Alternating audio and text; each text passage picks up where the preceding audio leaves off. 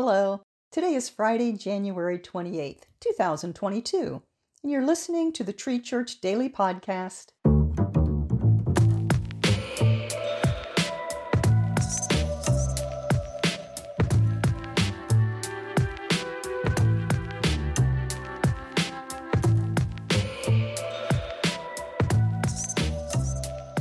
Today's scripture is from the book of James, chapter 5, verses 7 through 11 from the New International Version. Be patient then, brothers and sisters, until the Lord's coming.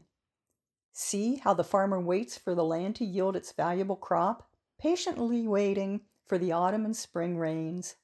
You too be patient and stand firm, because the Lord's coming is near. Don't grumble against one another, brothers and sisters, or you will be judged. The judge is standing at the door. Brothers and sisters, as an example of patience in the face of suffering, take the prophets who spoke in the name of the Lord. As you know, we count as blessed those who have persevered. You have heard of Job's perseverance and have seen what the Lord finally brought about. The Lord is full of compassion and mercy. In order to understand these verses, you must first understand the preceding verses 1 through 6. James was speaking to oppressed Christians who were being tested in their faith. Persecution was great during this time, and James was writing words of encouragement, perspective, and instruction on how to live life through trials and suffering. He told them to count their suffering as joy because God wants to use it to make them stronger. James uses the form of the word patient several times in just these few verses. It is important to think of patience as active rather than passive. You may be frustrated about the world today, but as the passage reminds us, fight the urge to take things out on others. Don't let judgment come against you because of your reaction to hardships. In Romans 12:19, Paul instructs us not to take revenge, but leave room for God's wrath. Vengeance is mine, I will repay, says the Lord. God will take care of things. Be patient and have faith. James uses the precious fruit parable. Prepare the land, plant seeds, wait for the rain, and be ready for the fruit to break through the earth. Usually, we want what we want when we want it, though. We need to learn the lesson of the farmer who perseveres and sees things through to harvest. The coming of the Lord is certain. We need to be fixed in our resolve, trust his promise to return, and patiently, actively wait. Take mindful steps back to observe and accept that the Lord is in control. Every moment is an opportunity to glorify God, so we need to practice patience and maturity, just as Job did. Job was stripped of everything, and yet his foundation was firm.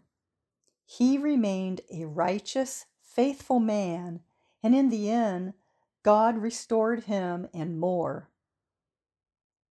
We need to think vertically by simply looking up. Impatience makes us reduce our goals. If the reward we seek doesn't come in a timely manner, we run the risk of lowering the bar. Now is not the time to be lowering spiritual standards. Biblical thinking and the Holy Spirit will get us through. Listen and watch closely.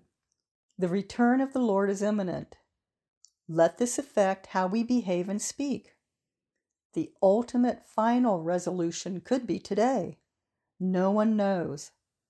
So the next time a child screams over the seam in his socks, the barista forgets the whipped cream, your coworker holds the meeting hostage, or even when tragedies happen, Remember to be patient in your suffering. God isn't finished yet. He has a purpose, a plan, and He promised He would come back for us.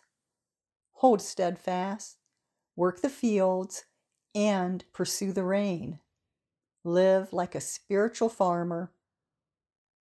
Here are some steps to take as you apply this Devo to your life. Make a list of areas where you struggle with impatience. Be specific and detailed. Make a second column of ways you can practice patience in those areas. And look for upcoming appointments or activities where you struggle with impatience and prepare to practice. And for further study, read and study the whole book of Job. Let's close in prayer. Heavenly Father, open your eyes to areas in our lives where we need to practice patience. Remind us while we are in active situations that we need not lose control because you have us covered. Thank you for your love, grace, and mercy. It's not about us, Lord. Every moment of every day is about glorifying you. Give us the strength to hold steadfast in our resolve and actively, patiently wait for your return. We love you. In Jesus' name, amen.